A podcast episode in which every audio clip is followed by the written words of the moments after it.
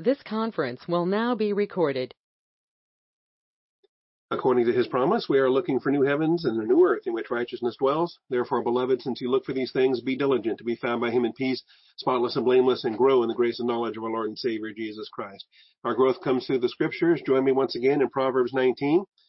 We're looking at Proverbs 19, 22, and uh, 23 this morning. We hit some uh, we hit some big deals that we have to uh, take a look at before we move on, and uh, particularly when we're talking about chesed, the Hebrew chesed, the concepts of grace and truth that are so uh, profound that they shape everything in our theological understanding of who God is, what God expects, why chesed is the prime imperative, and why um, grace is the uh, is the order of the day. And uh, from verse 22 with the the issues of Chesed, and in verse 23 with the fear of the Lord.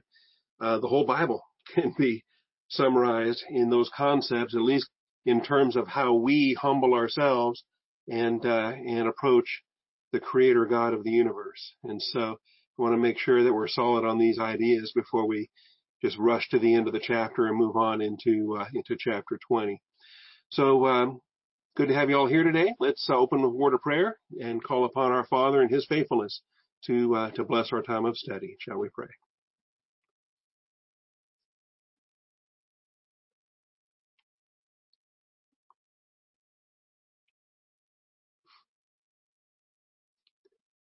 Most gracious Heavenly Father, we do thank you for this morning and the blessing we have to assemble together.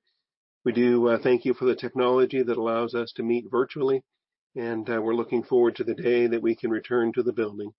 Father, uh, that day is approaching as uh, uh we recognize that uh, the state of Texas is reopening in phase one and on the way to phase two, and uh, we're preparing the building even now. I thank you for the cleaning crew that's cleaning and disinfecting the property. I thank you for the technology crew that is installing the necessary cameras and streaming capacity. So Father, uh, when these things are in place, we'll be able to return back to uh, to live services face to face. And in the meantime, Father, we thank you that we can meet in this way.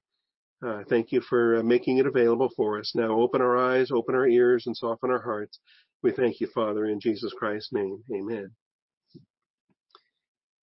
All right, and so as we look at Proverbs 22, if I have the right slide going here.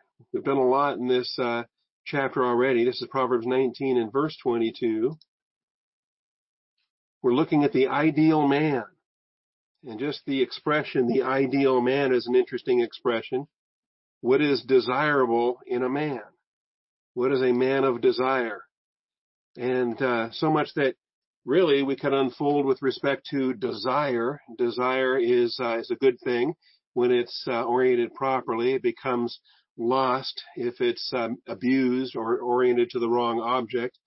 Uh, even the very term desire, I think, is interesting because it becomes a title for our Savior, who's the desire of women, the desire of nations. Uh, it shows up in some of our hymns and our music related to that, related to Jesus as the desire. And, and obviously he is the, the, uh, most desirable. Uh, he's well pleasing to the Father and he is, uh, he is, uh, of course, our Savior. But in the title, desire and uh, desirable in a man, and this really addresses all of us as well because we want to be desirable. We want to grow in such a way that uh, that we emulate our Savior and that we can portray Him. In fact, the more that we grow in the grace and knowledge of our Lord and Savior Jesus Christ, the more that we are being conformed to uh, to that image, and that's that's what the Christian growth process is all about. So ideally, there's less and less of us with each passing day, and there's more and more of Jesus with each passing day, as uh, as we are transformed from glory to glory. So uh, there's a whole lot that kind of gets boiled into into a verse like this. The verse is pretty simple. What is desirable in a man is his chesed, his kindness, and it is better to be a poor man than a liar. And so we don't have, uh, it's not a contradictory poetry. It's not an A but B. It's A and B where these things are combined with the, uh, the two halves of, uh, of the verse. And even in the New American Standard, where it says it is desirable in a man is his kindness, uh, you'll have a footnote there where it'll say, or his loyalty. And uh, both translations are um, useful, and both translations are interesting, and uh, both translations miss the mark when it comes to the full understanding of what Chesed is all about. And so, um, I don't know how deep into the woods we want to get into this, into the weeds, if you will. But one of the best studies you'll ever do, if if uh, if you only uh, say I'm not going to learn Hebrew, I'm not going to learn any Hebrew for the rest of my life. Well, you should learn at least you know five or six words, and uh, and this would be number one in my mind. There's no more important Hebrew word to learn than Chesed, and uh, Chesed is uh, is so uh, marvelous in everything that it communicates throughout the entire Old Testament, so much so that it gets brought into the New Testament in uh, theologically gets brought into the New Testament with uh, the, uh, the the twin tandem here of grace and truth. And so that's what I'm really stressing this morning is what Proverbs 19:22 is doing when it's taking the hesed in the first part and it's taking the uh, the antithesis of being a liar in the second part because the word truth is not even in this verse. Uh, it says it's better to be a poor man than a liar.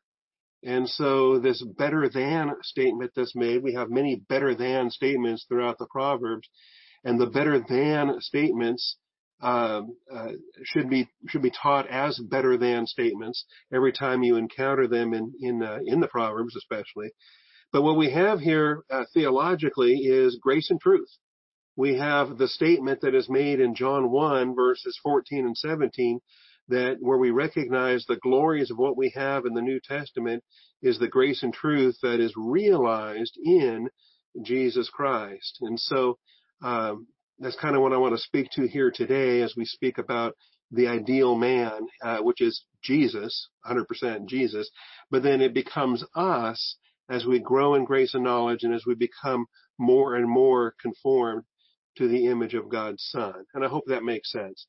So, in looking at this, um, again, I just want to kind of take us to John 1, where we can see in verse 14 and in verse 17. And if I drop it down just a touch here, you can see both. Well, you can. You can see both verses on the same on the same uh, screen there verse 14 at the top and verse 17 at the bottom. So the Word became flesh and dwelt among us.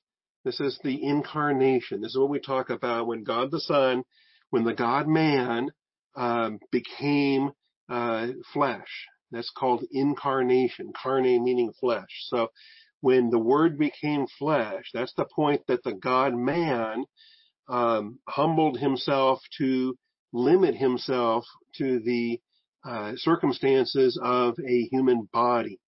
And uh, he was so humble, in fact, that for nine months that human body was still in the womb.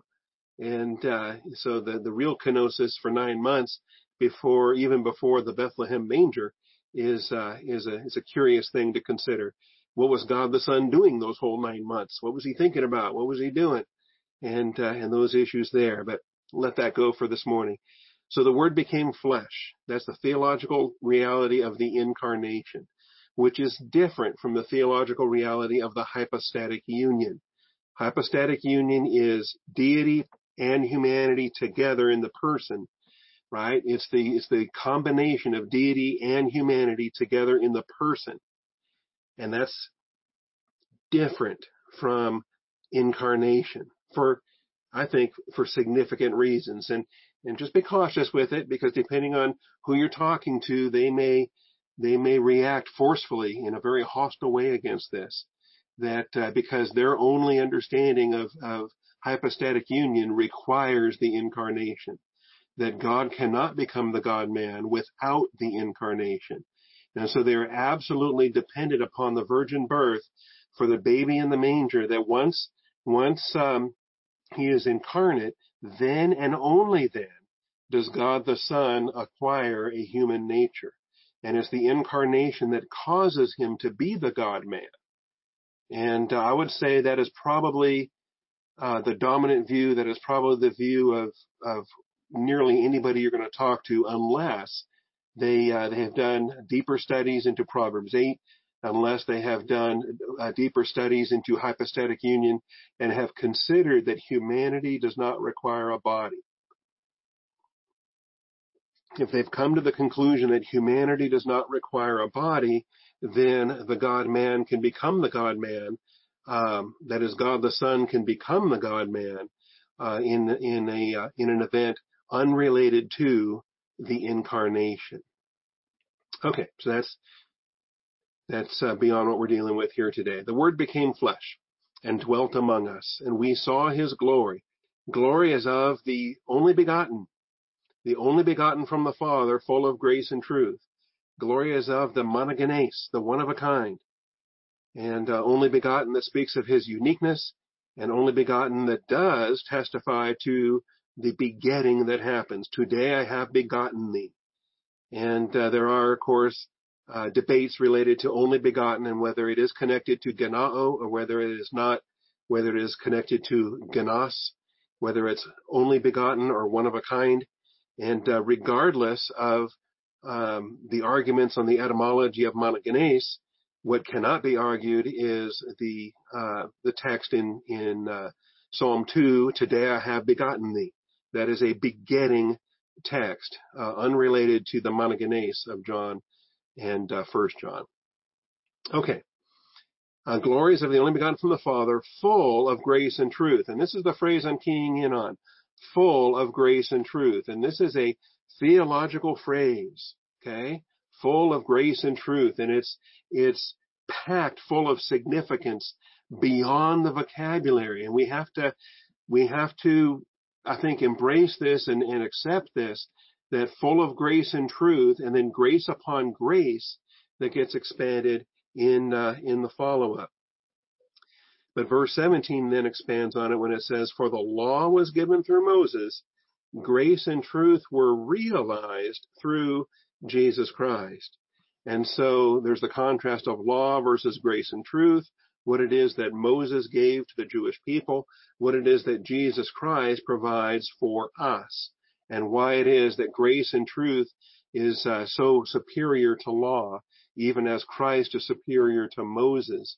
And uh, footnote with were realized, literally it's came to be, and the verb there being ginomai. And so just like uh, the word ginomai became flesh, we have ginomai again grace and truth were ginomied through Jesus Christ. And so there's a lot of theology in this. There's a lot of uh, of um, powerful doctrine that we have to not only learn, we got to have the gnosis of it as we as we learn it, but then we have to understand it, and then we have to uh, have the, the the the the full knowledge of it. All these things that we're learning in Colossians right now, where knowledge becomes full knowledge, becomes understanding, becomes full assurance. And uh, in the full assurance, we have the unlimited wealth that we have in Christ. And that's a, that's a grace and truth reality, uh, in terms of what, what, um, John is talking about here. So this is a theological, um, more than a lexical, more than a lexical study. And uh, here's what I mean by that. All right, because when you study the, the language and the words that are used, when you study grace and truth, when you study that, that grace is the Greek word charis and truth is the Greek, is the Greek word aletheia. All right. And so you've got those Greek words. The problem is when you go back to the Old Testament, and I say problem, the lexical problem that you come into is that the, the theology of chesed is the is the Old Testament theology of chesed. And the Septuagint almost never uses charis for chesed. Okay? And so you can't you can't do a one for one lexical study. Charis is the, the, the, the New Testament doctrine of charis is what we would call the New Testament doctrine of grace and uh, we would we would match together charis and aletheia real well because it's here in in John 1, 14 and 17. You have charis and aletheia, grace and truth. And so theologically, when you're in the New Testament developing your doctrine of grace, your theological, your theology of grace and truth that comes to you in the New Testament through the vocabulary and uh, and and so forth of charis and aletheia. But you don't go to the Old Testament and find charis and because charis is not used in the Septuagint for chesed. And that's uh, significant. In fact, chesed, more often than not, the Septuagint uses eleos. The New Testament, uh, the, the Septuagint uses mercy, uses mercy for car, for chesed. And that's, uh, that's why we, um, it really befuddles uh, scholars and linguists and interpreters, translators, theologians, and so forth. They realize that it's not a simple study to just say, well, chesed equals grace, or chesed equals mercy, or chesed equals faithfulness, or chesed equals loyalty. As a matter of fact, there's about seven elements um, of, of chesed that uh, that that come into the Greek that would uh, would be used in the New Testament, pointing back to a chesed use of the Old Testament. So anyway, I hope I didn't confuse issues on that, but that's uh, that's part of what we do here. So when we're in Proverbs 19:22, we go back to Proverbs 19:22, and we come across this chesed. I'm not shocked that it uses kindness or footnote loyalty. Uh, you may find other expressions depending on other Bible texts that you have. You may find uh, uh, loving kindness. That's a that's a big one. Chesed gets rendered as loving kindness very frequently in King James and New King James translations. You might find um, other other. You might even find grace. You might find grace as a translation for chesed, even though uh, the typical Hebrew word for grace is is chen or chana, like where uh, Hannah, the mother of Samuel, uh, her name Hannah comes from chana, which is usually the Hebrew word that's translated grace and rendered with charis in the uh, in the Septuagint. Anyway, what's desirable in a man is his chesed, and uh, it's, it's chesed and emeth that we should be centering ourselves in. And as far as Old Testament theology is concerned, it's all about chesed and emeth.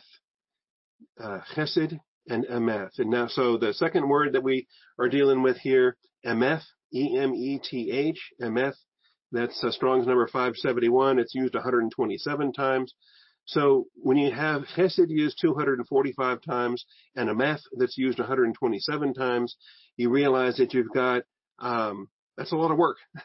you got uh, terms that are employed throughout the Old Testament in uh, in a very comprehensive way, and uh, that these are the things that God desires. He desires Chesed and He desires Emeth. And if anything falls short of Chesed, if anything falls short of Emeth, then it's it's falling short of the glory of God. It's it's sin. It's uh, it's imitation of Satan as uh, the liar from the beginning and uh, and these issues here. So when we're uh, when we're growing in the Word of God, Chesed and Emeth become uh, become key expressions that uh, that we're growing in. And so let's take a look at these usages. Let's take a look at these theological developments, mostly from Proverbs and Psalms. Um, I'll take them in that order, although Psalms, for the most part, precedes Proverbs. The Davidic Psalms certainly are going to precede the Solomonic Proverbs. Uh, but nevertheless, since we're in a Proverbs series, let's uh, let's start with the Proverbs usages, and then we'll back up to the Psalms. So Proverbs 3:3, Proverbs 3:3, in the uh, parental wisdom portion of the book. Remember, Proverbs 1 through 9 is parental wisdom. It's the exhortation of a parent to a child. And in Proverbs 3, uh, my son, do not forget my teaching, but let your heart keep my commandments. For length of days and years of life and peace they will add to you. Do not let chesed and emeth leave you. Bind them around your neck. And so this is why, this is theologically what we recognize is the consequence of abiding in the Word of God, of living in doctrine, of being saturated with Bible teaching from your childhood that parents can can teach the word of God and the child can receive it.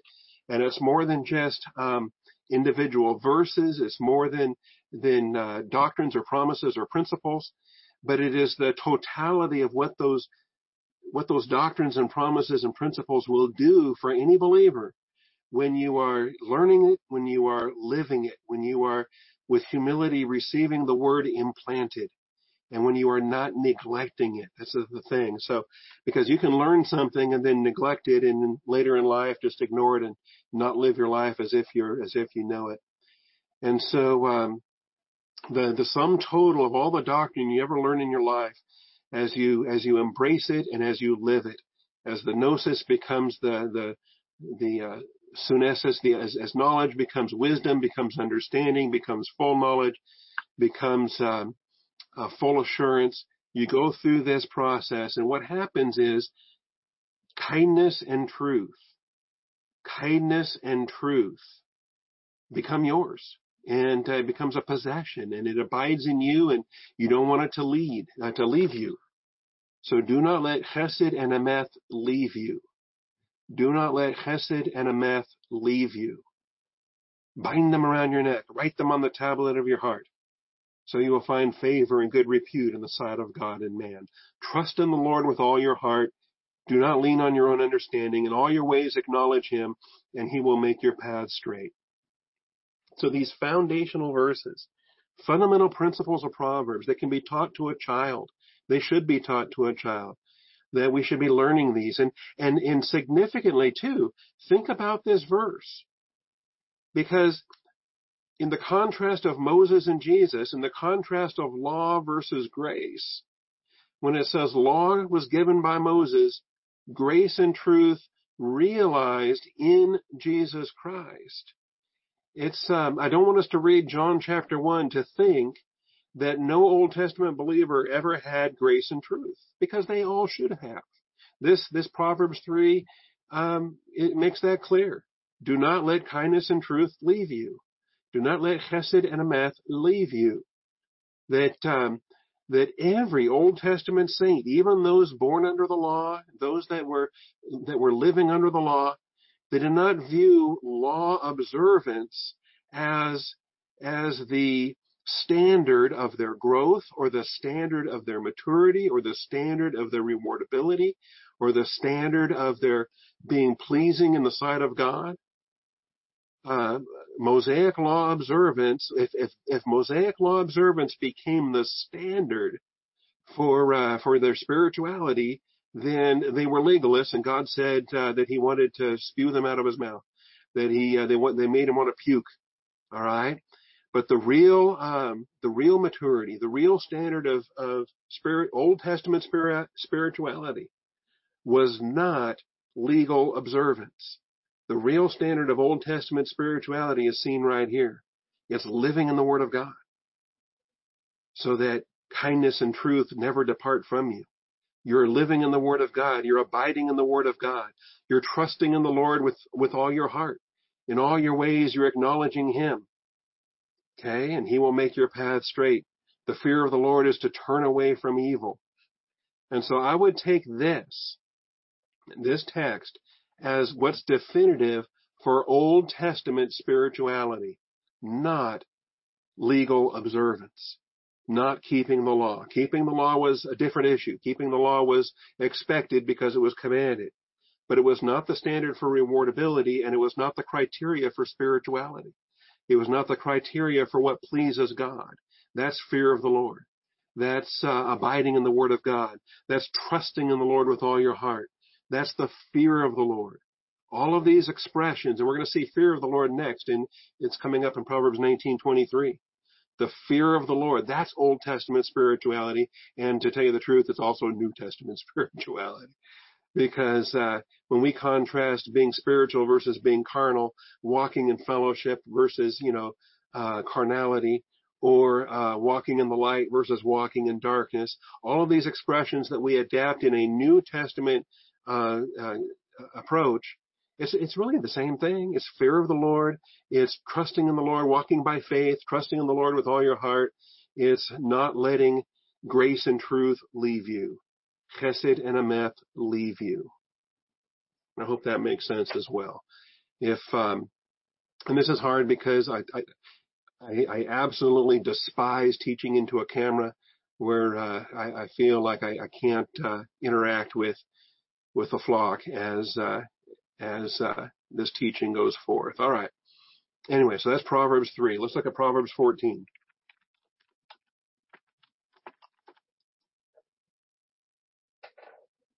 Proverbs 14:22 Will they not go astray who devise evil?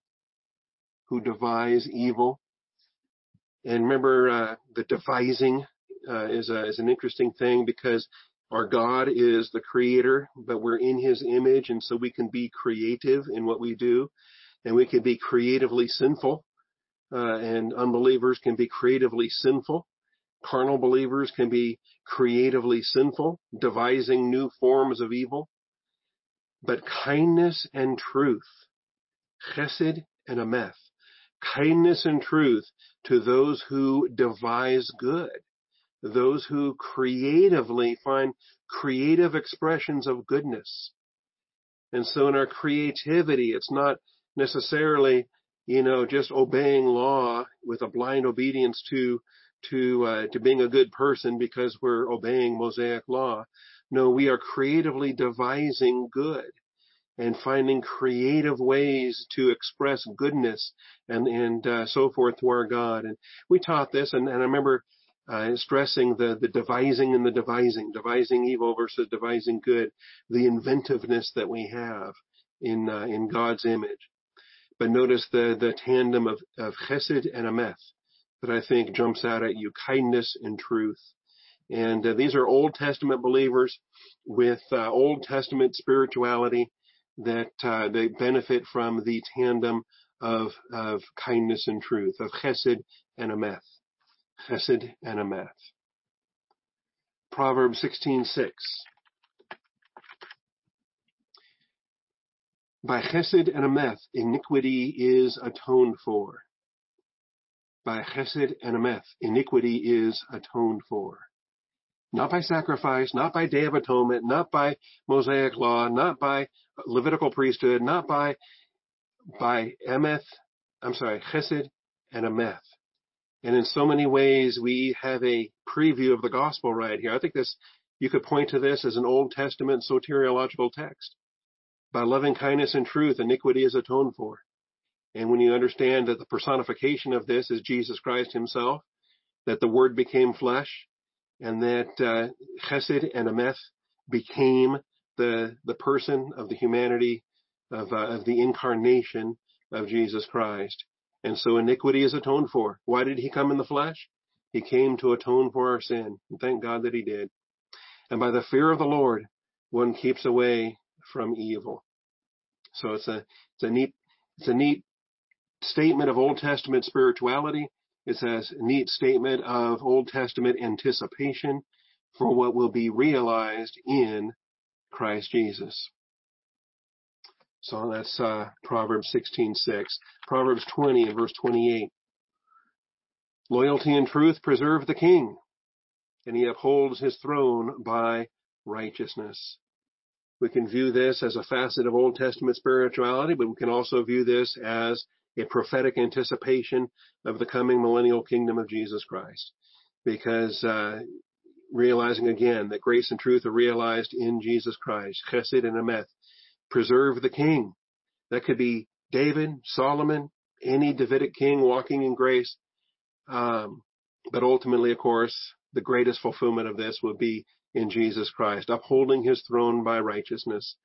And uh, even some of the new names for the kingdom the Lord our righteousness and the kingdom, the name of of uh, of New Jerusalem, of uh, millennial Jerusalem, um, Yahweh Tzidkenu, the Lord our righteousness, and His throne will be a throne of righteousness, because He doesn't judge based on what His eye sees or what His ear hears.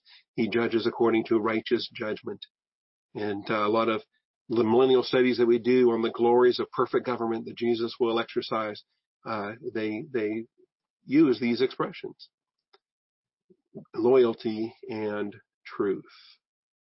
So that's what Proverbs deals with in terms of loyalty and truth. And it's a great, it's a great uh, tandem, if you will. It's a great partnership uh, throughout the Proverbs. It's also a partnership throughout the Psalms of Chesed and Ameth. And so starting in Psalm 25:10,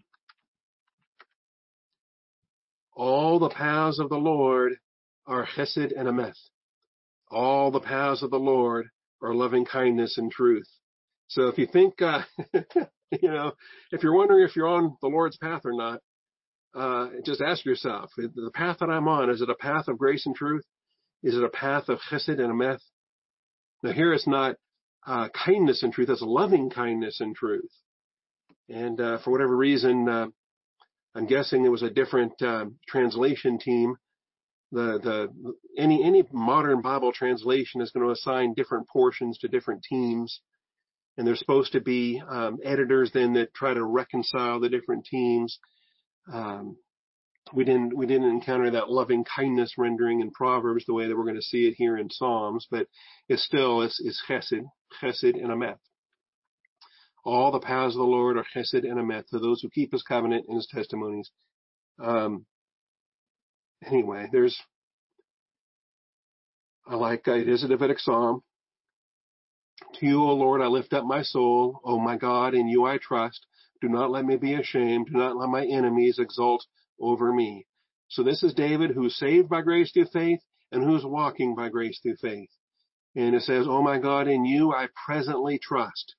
So he became a believer when he, uh, when he believed, but he continues to walk by faith and he has a present experiential trust.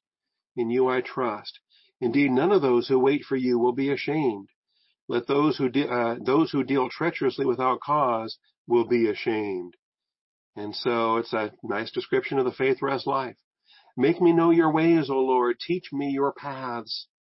And this is what it's all about. And I think this Davidic uh, psalm uh, finds its expression in the Solomonic proverbs that um, that uh, that come out in the in the early parental proverbs.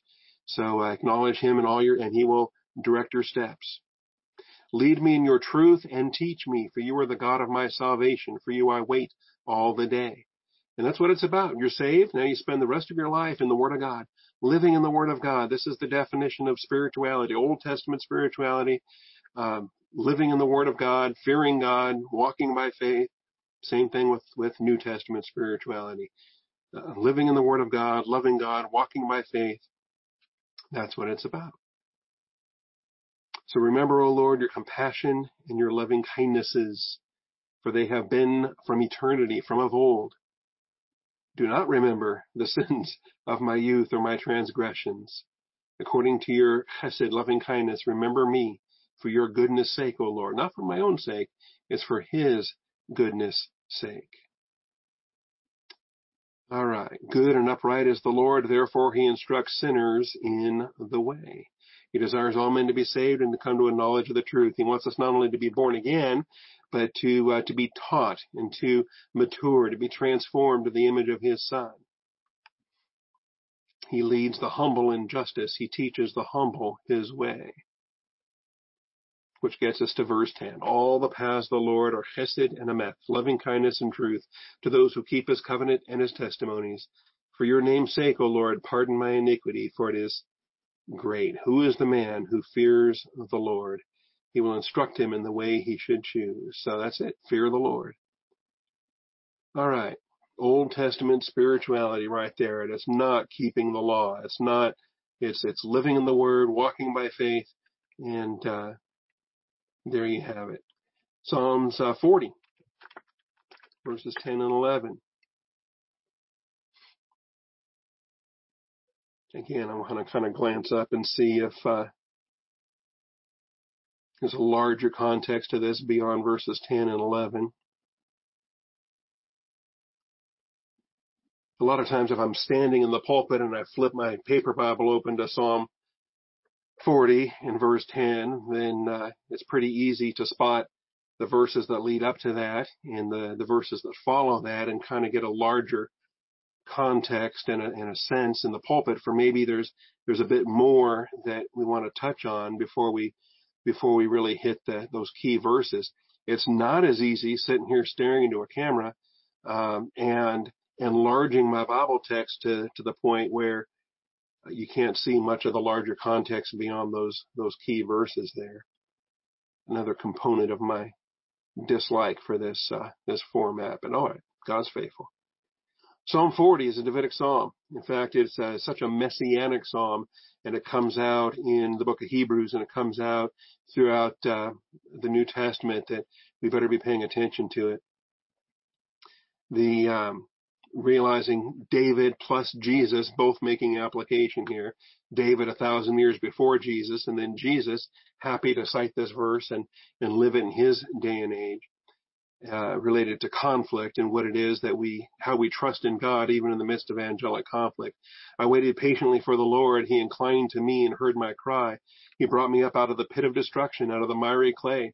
He set my feet upon a rock, making my footsteps firm. That was true for David. That was true for Jesus, time and time again. He put a new song in my mouth, a song of praise to our God. Many will see and fear and will trust in the Lord.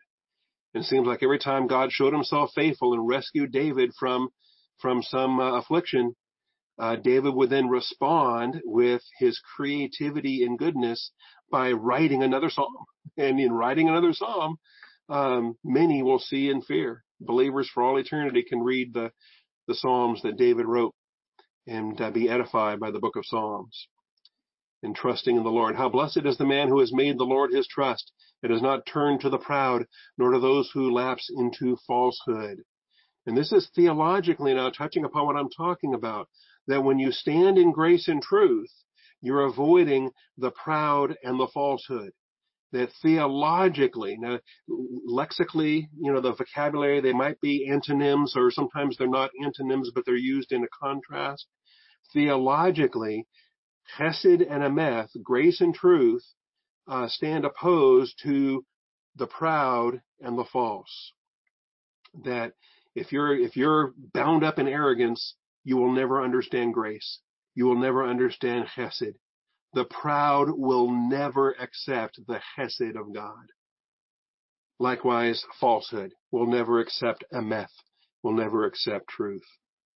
Many, O Lord my God, are the wonders which you have done and your thoughts towards us. There is none to compare with you. so that satanic liar who said, I will be like the Most High God, forget about it. There is none to compare with you. If I would declare and speak of them, they would be too numerous to count. Count your many blessings, name them one by one. You can't name them all. You can't enumerate the glories of God. They're infinite. Sacrifice and offering you have not desired. This is huge. I tell you, theologically, sacrifice and offering you have not desired. Psalm 40 says, my ears you have opened. It gets brought into the Septuagint and it gets brought into the book of Hebrews with a body you have prepared for me. That seems weird for us. And there's been a lot of ink spilled on, on on uh, the adaptation of my ears you have opened to a body you have prepared for me.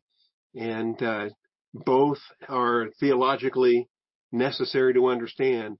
The opened ears from uh, Psalm 40 and then the prepared body from Hebrews. In any event, you'll notice though it's not legalism. It's not sacrifice and meal offering, but it's obedience. It's obedience in chesed and emeth. That's the key. So sacrifice and meal offering. If you think that becoming an extra religious person and sacrificing more is gonna is gonna please God, you're missing the point. It's not sacrifice and meal offering. It's chesed and emeth. It's grace and truth. It's uh, this uh, chesed loyalty. He says, "I desire loyalty and not sacrifice." When you get over to uh, Hosea, that's the message there. And and Jesus told the Pharisees repeatedly, Go and learn what this means. I desire chesed and not sacrifice. That's the uh, the principle here. I should have put Hosea on the slide. I did not. I limited the slide to Psalms and Proverbs, and then I took it to uh, to John one.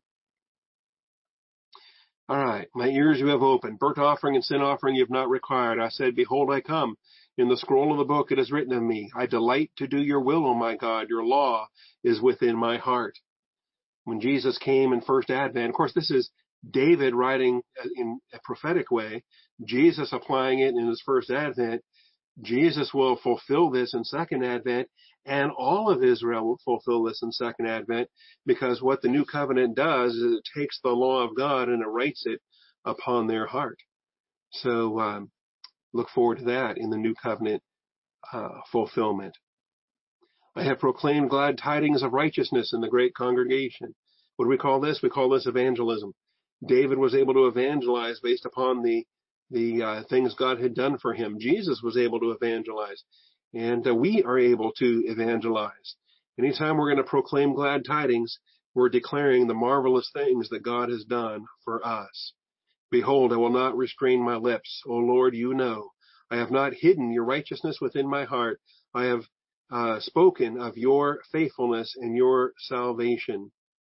I have not concealed your chesed, your loving kindness and your truth from the great congregation. And that's the tandem of loving kindness and truth. You, O Lord, will not withhold your compassion from me. Your loving kindness and your truth will continually preserve me.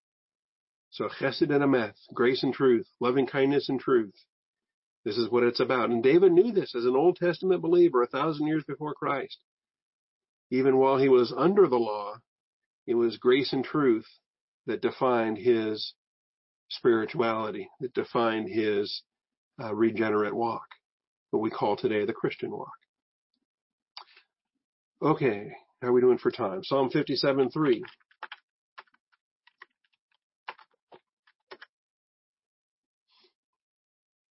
God will send forth his loving kindness and his truth. Psalm 57 is a miktam of David when he fled from Saul in the cave. Be gracious to me, O God, be gracious to me, for my soul takes refuge in you. And in the shadow of your wings I will take refuge until destruction passes by. And uh, a lot of songs that adapt this. And Bill Gaither wrote uh, Till the Storm Passes By and all the rest. It comes from this song. I will cry to God Most High, to God who accomplishes all things for me. He will send from heaven and save me. He uh, reproaches him who tramples upon me. God will send forth his chesed and his emeth, his loving kindness and his truth. There's the tandem. And what a uh, what a joy. And it's you can take it generally with respect to God answers prayers and takes care of us, uh, but then you can also think of it as a prophetic statement that a day is coming when grace and truth will be realized in Jesus Christ. Psalm 61 7. He will abide before God forever. Appoint loving kindness and truth that they may preserve him. Here is uh, another Psalm of David in Psalm 61. Hear my cry, O God, give heed to my prayer.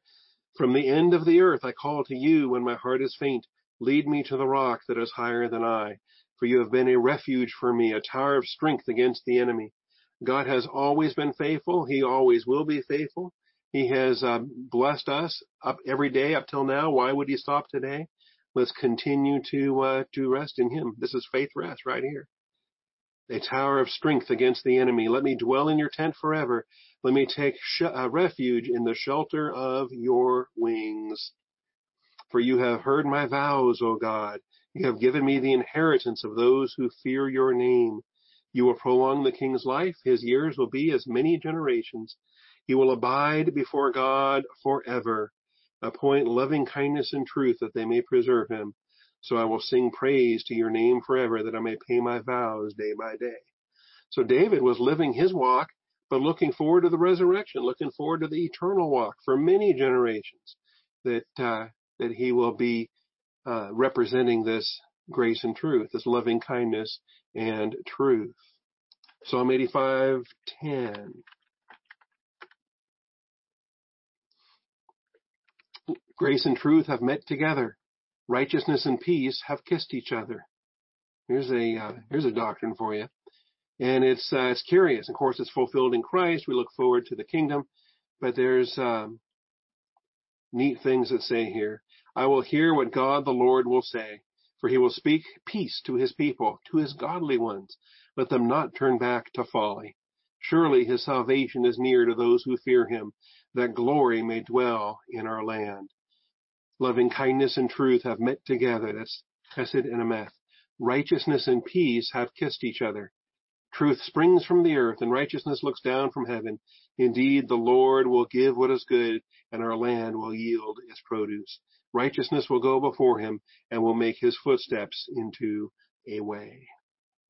And um, again, we, li- we live this life, life looking forward to the life to come, looking forward to the millennial kingdom, the new heavens and the new earth in which righteousness dwells. Psalm 86:15. Nope. Ooh, that can't be right. Let's see. Here we go. You, O Lord, are a God merciful and gracious, slow to anger and abundant in what? Chesed and emeth, loving kindness and truth. Well, there's a phrase that's used all throughout from Exodus onwards. Slow to anger and abounding in loving kindness or loving kindness and truth. I think the, the more common phrase from Exodus and Leviticus and all leading up to this is uh, slow to anger and abounding in loving kindness. Slow to anger and abounding in chesed. But here, the psalmist goes ahead and tacks on the emeth tandem because uh, because that's what he does. That's what gets featured often in uh, in the Psalms. Psalm 89:14. Looking forward to Jesus and his millennial reign. Righteousness and justice are the foundation of your throne. Loving kindness and truth go before you.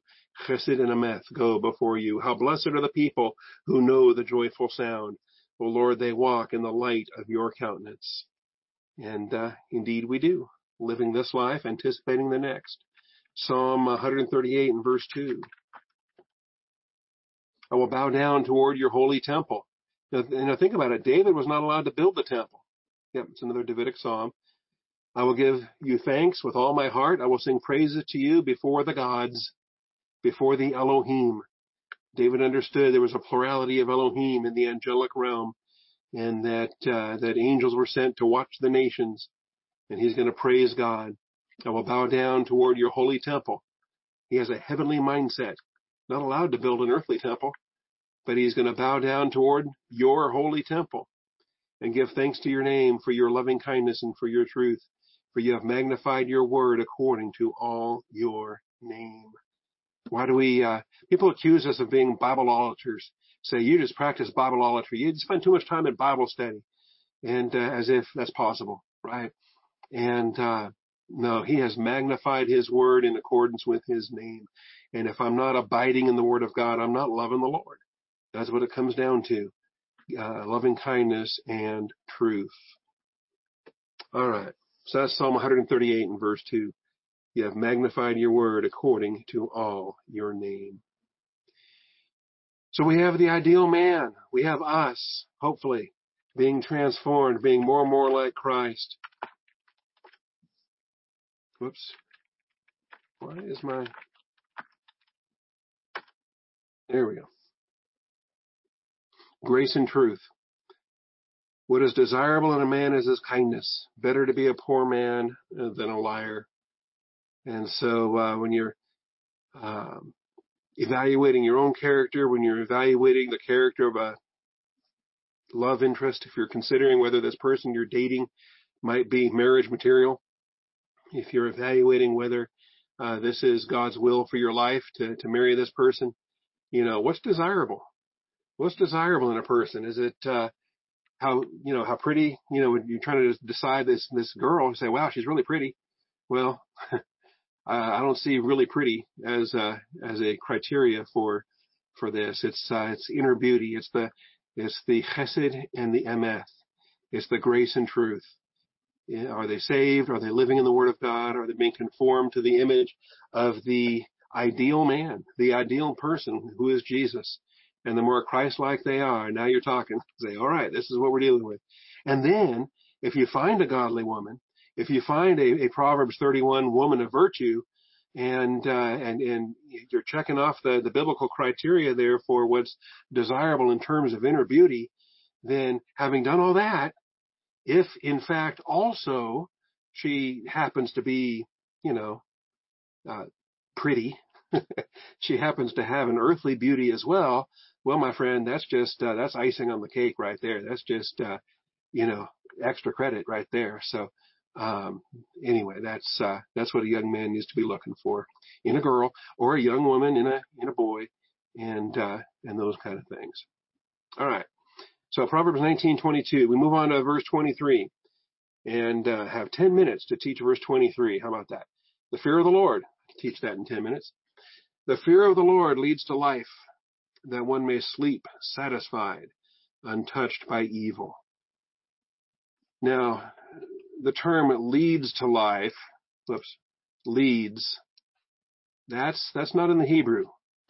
And so we kind of, we kind of have to put a, put a verb in there because there is no verb in the Hebrew. If we're just opening it up and, and looking at it, we have uh, the fear of the Lord, Yirath Yahweh, L'chaim. L'chaim. And we just have the toast. the Hebrew toast, L'chaim, to life. And now I'm going to start singing a Fiddler on the Roof song. But anyway, L'chaim, to life. And uh, the, the, the simplicity of it is that there's no verb. There's just uh, three nouns. Fear, Lord, life. Fear, Lord, life.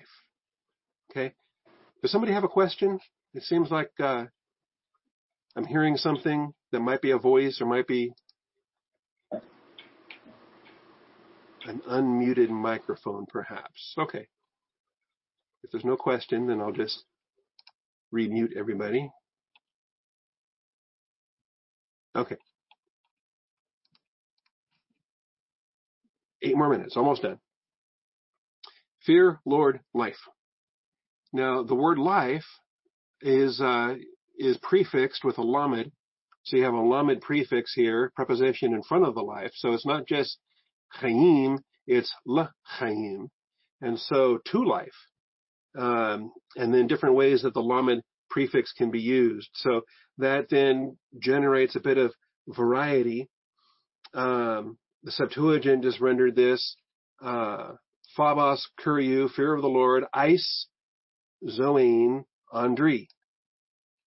And use the the, uh, the Greek preposition eis, meaning to or into or purpose clause, um, a life of a man. All right, or a life for man. Putting that in the data.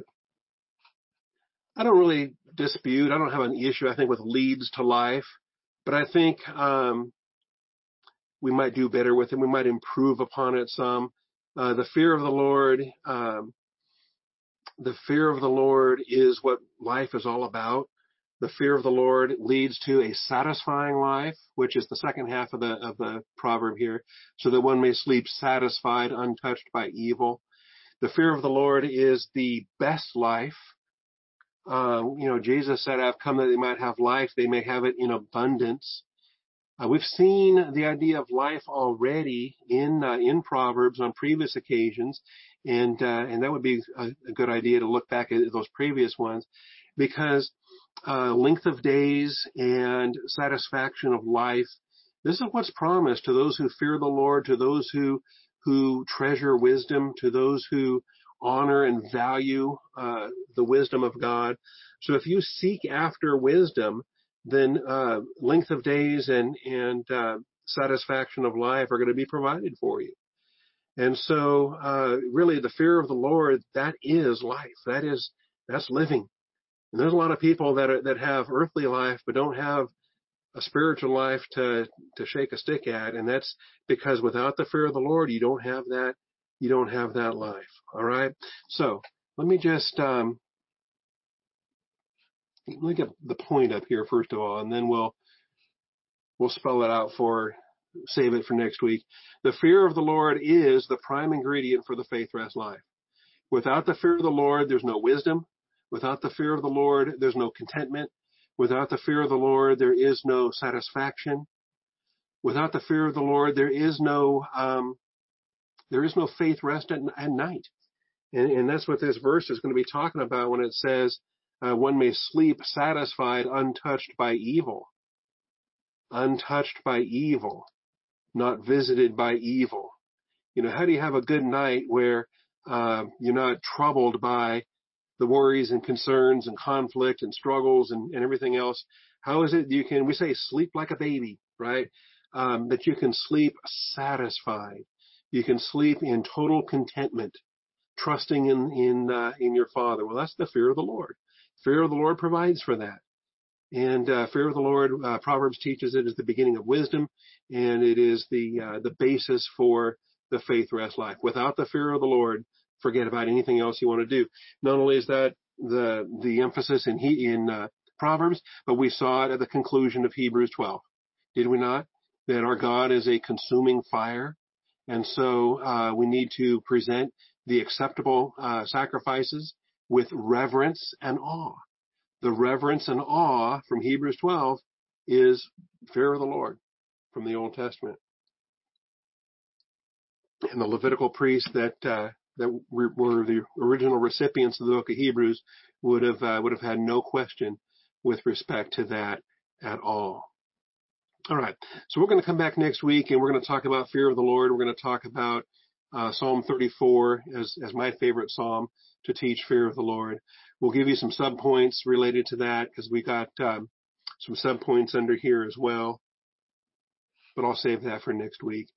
Um, I guess I can take any questions. I have three minutes remaining. If anyone wants to unmute themselves and ask a question, either fear of the Lord question, or we can back up to ideal man question with grace and truth.